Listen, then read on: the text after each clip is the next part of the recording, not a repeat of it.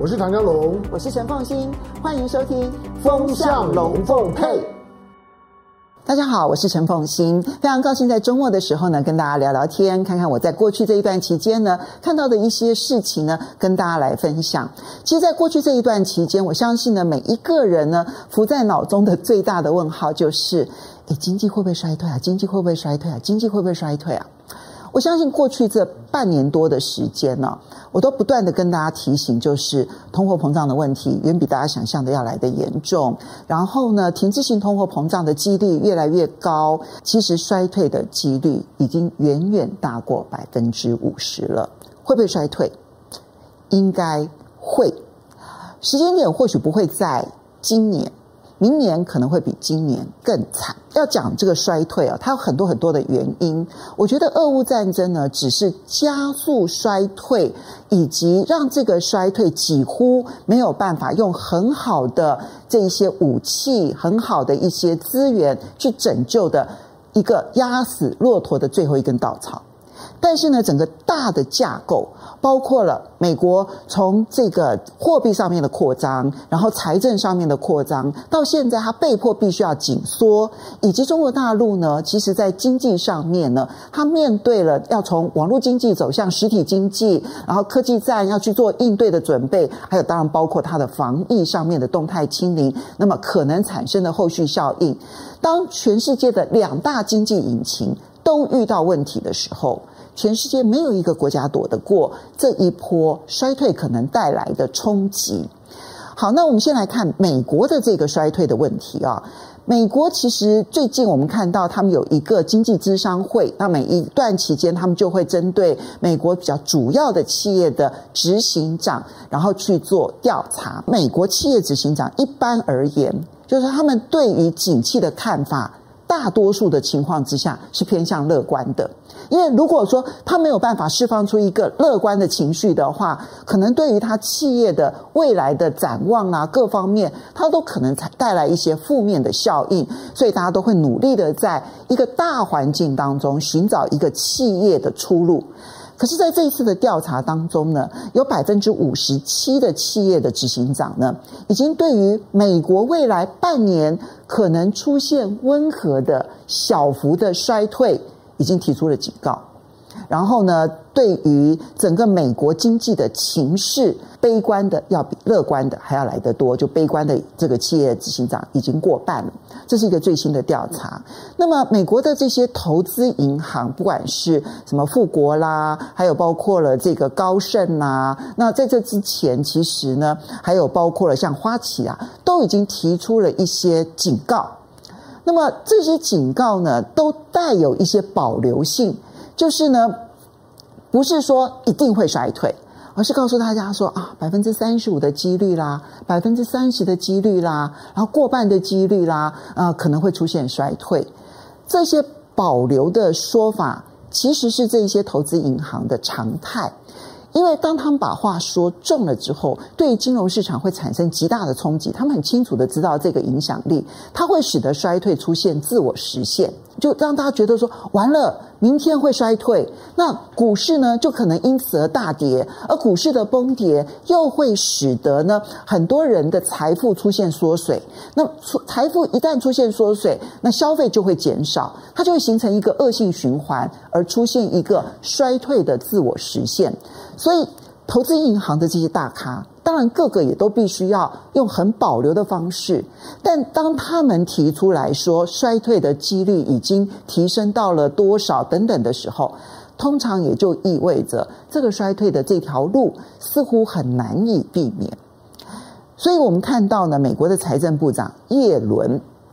他呢最近提出了警告，他说停滞性通货膨胀已经不可避免了。当然，他是在 G7 的会议当中呢去表达了这个看法。那么他的重点是要告诉大家，全世界啊，全世界啊，停滞性通膨都可能有有冲击、有影响了。但他会后面再加上一句说：不过美国呢的经济是韧性很强的，所以呢，我们应该呢可以度过这一波的危机。好。嗯，首先呢，我们必须认清叶伦的角色。他是一位经济学家，而且是一位非常优秀的经济学家，所以呢才会担任这一个呃联准会的主席。而且他在担任联准会主席的过程当中，其实是有模有样，好，那表现的其实是这个非常受到赞赏的。那现在去接财政部长，所以他是学者，他曾经是联准会的主席，但他现在是个官员。因此呢，从学界的训练。让他必须要说实话，警告大家，停滞性通膨已经来临了。可是他是官员的身份，他必须扮演美国经济的拉拉队，否则的话，美国总统拜登，请问一下，他即将年底要这个遭遇的其中选举，如果你的格言说：“哎呀，美国经济完蛋了”，那请问一下，你年底的选举还要选不要选呢？所以他必须要去扮演美国经济的拉拉队，但作为学者的训练，让他必须要提出警告。这是叶伦现在呢所面临到的一个困境，这也是我们去理解他的话的时候必须了解的大背景。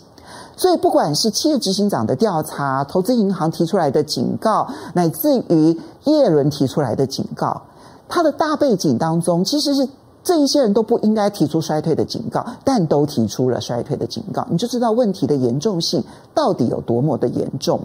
那我们再看到实质面的部分。美国经济呢，其实在二零二零年的时候，其实你从经济循环的角度来讲，它在 COVID-19 发生之前，其实已经出现了问题了。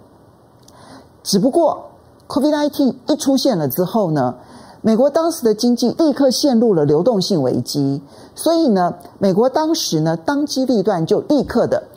货币政策扩张。好，那我用 QE 的方式，无限量 QE 的方式啊，就等于是无限量印钞票的方式，去支撑住了经济。那第二步就是财政扩张，从川普然后到拜登，四兆美元这样子纾困资金啊，一波一波的发下去，让美国的消费者其实空前的他们的储蓄率变得非常的高。那每一个人的口袋都 Michael Michael，然后呢，于是你就制造出来了一个金融市场的大繁荣时代，而且是股市涨、债券市场涨、这个加密货币涨，就是所有你看得到的资产几乎都涨涨涨涨涨不停这样子。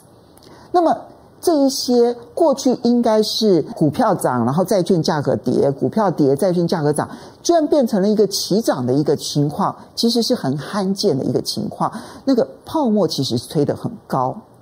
但是现在遭遇到的逆风是通膨太严重了。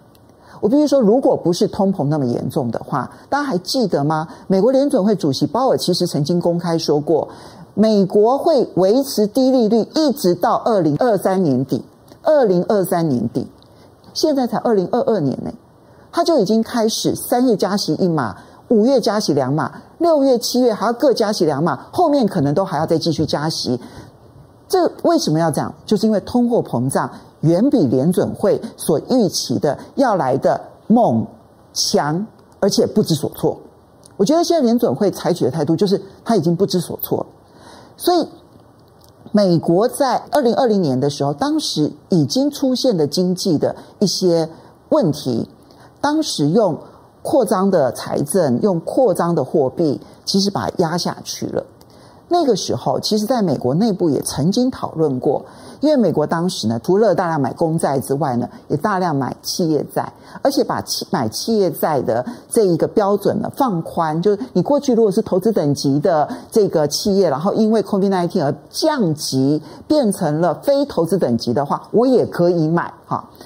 其实那时候就有一些讨论说，很低利率的时代、零利率的时代，你会不会造成很多的僵尸企业？就其实它应该倒闭了。可是呢，因为资金源源不断的涌入，你就导致这些僵尸企业呢，该倒而未倒，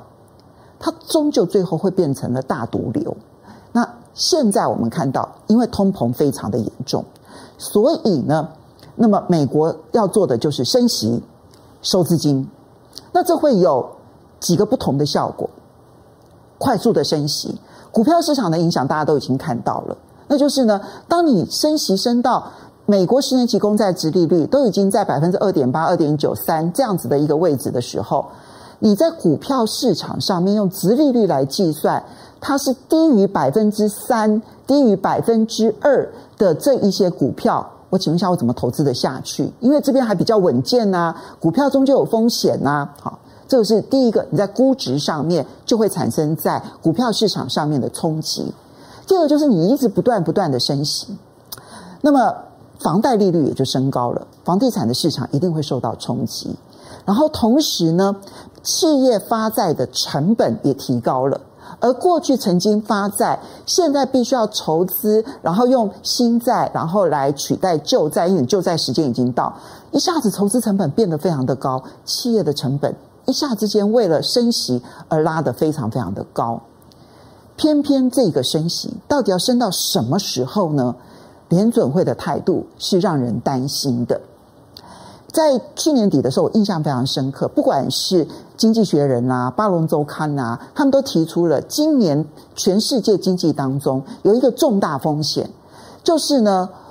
这个政策错误而导致呢这些嗯政策来的又急又猛的央行们，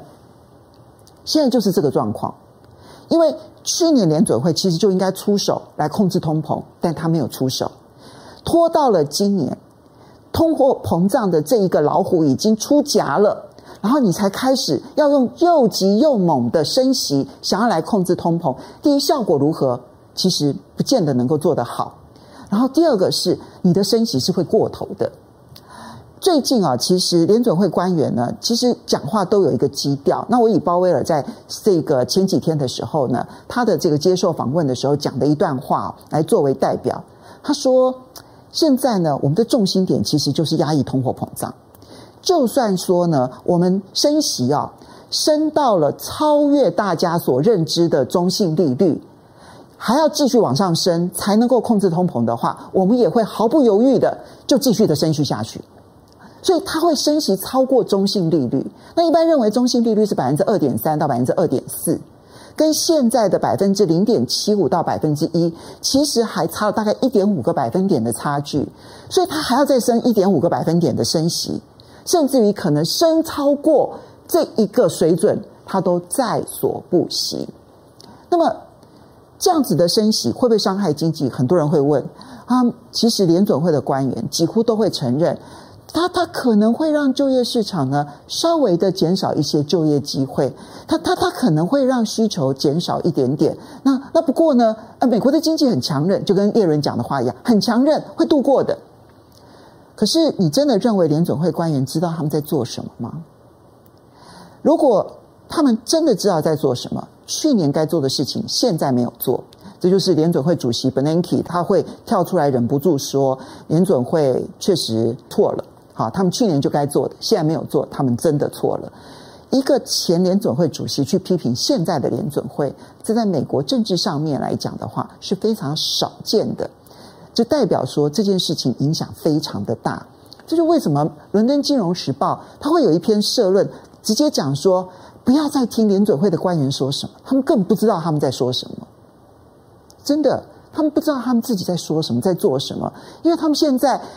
急的一件事情就是，我怎么把通货膨胀压下去？你要知道，全世界压通货膨胀的方法，其实到最后只剩下一个方法，就叫做减少需求。如果需求减少了，能不衰退吗？最近呢，其实美国企业的财报透露了一些警讯，比如说沃尔玛，大家非常熟悉的，比如说目标百货 Target，好。或者是像家得宝，它是属于家用工具大的这个连锁店啊。不管从购物中心、百货，然后到大的家用连锁店，他们的财报都透露了同一个讯息，那就是呢，嗯，第一季的获利不如预期，而未来呢，他们提出了获利预警，就是警告说，我们未来可能都不会太好。那这些警告的背后呢，是告诉大家说，他们的主要消费者真的已经开始减少消费了，这些都是真的哈。那其实这几个主要的消费的通路呢，他们的主要消费族群是比较偏社会的中低收入户。好，沃尔玛最明显，因为它的连锁呢都比较集中在呃美国最偏远的乡村，中西部特别的多，然后呢都是那一些比较贫穷的人哈，然后去为了省钱，然后买天天最低价的沃尔玛，所以他们的消费已经被这个通货膨胀所压抑了。除了买汽油、买柴油，然后我必须要付电的这些钱之外，然后又而且粮食的价格涨这么多，我光是扣除掉买面包啊这些的钱，我剩下的钱已经很少了，我没有办法再有多余的消费了。其实他们的储蓄率到现在还 OK，可是中低收入户他们已经没有办法用过去的储蓄来支应他们跟过去一样的生活。那这个会不会一路的往上冲击？再加上股市的下跌，房地产市场呢，其实也看到了成屋销售、新屋销售，其实都出现了萎缩。所以，当你的房地产也不好，股市也不好，然后呢，这个原油的价格、粮食的价格也居高不下，让很多人可能在消费上面就没有办法在刚性需求有任何额外的支出，这个需求压抑哦。你说短期之内会不会倒回头来抑制通货膨胀呢？恐怕很难。第一个是通膨预期已经出现，所以你看到很多的公司被迫必须要加薪才能留得住人。然后第二件事情呢是，就美国的这一个汽油、柴油的价格还居高不下。虽然我们看到原油已经从最高的一百三十美元一桶降到了大概一百一十美元一桶。可是你有没有注意到，汽油、柴油价格还在创历史新高？诶，你原油成本不是降低了吗？为什么你这边汽柴油还可以创历史新高？原因很简单，因为炼油厂其实是不够的。当你要去制裁俄罗斯的炼油厂，对不起，剩下来的炼油厂其实会不足，所以以至于最终产品的汽油、柴油，其实它就变成了供不应求，而汽柴油就一直高居高不下。而未来的粮食，其实很多人都已经很悲观。未来的粮食在今年之内要去解决它，都变得很困难。所以，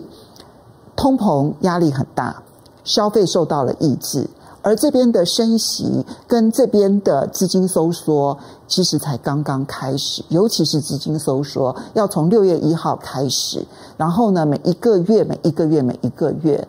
我觉得，嗯，这个情况啊，是我们在历史上面。很难找到真正的对照情况的，即便是一九七零、一九八零的能源危机，它的情势都跟现在不一样。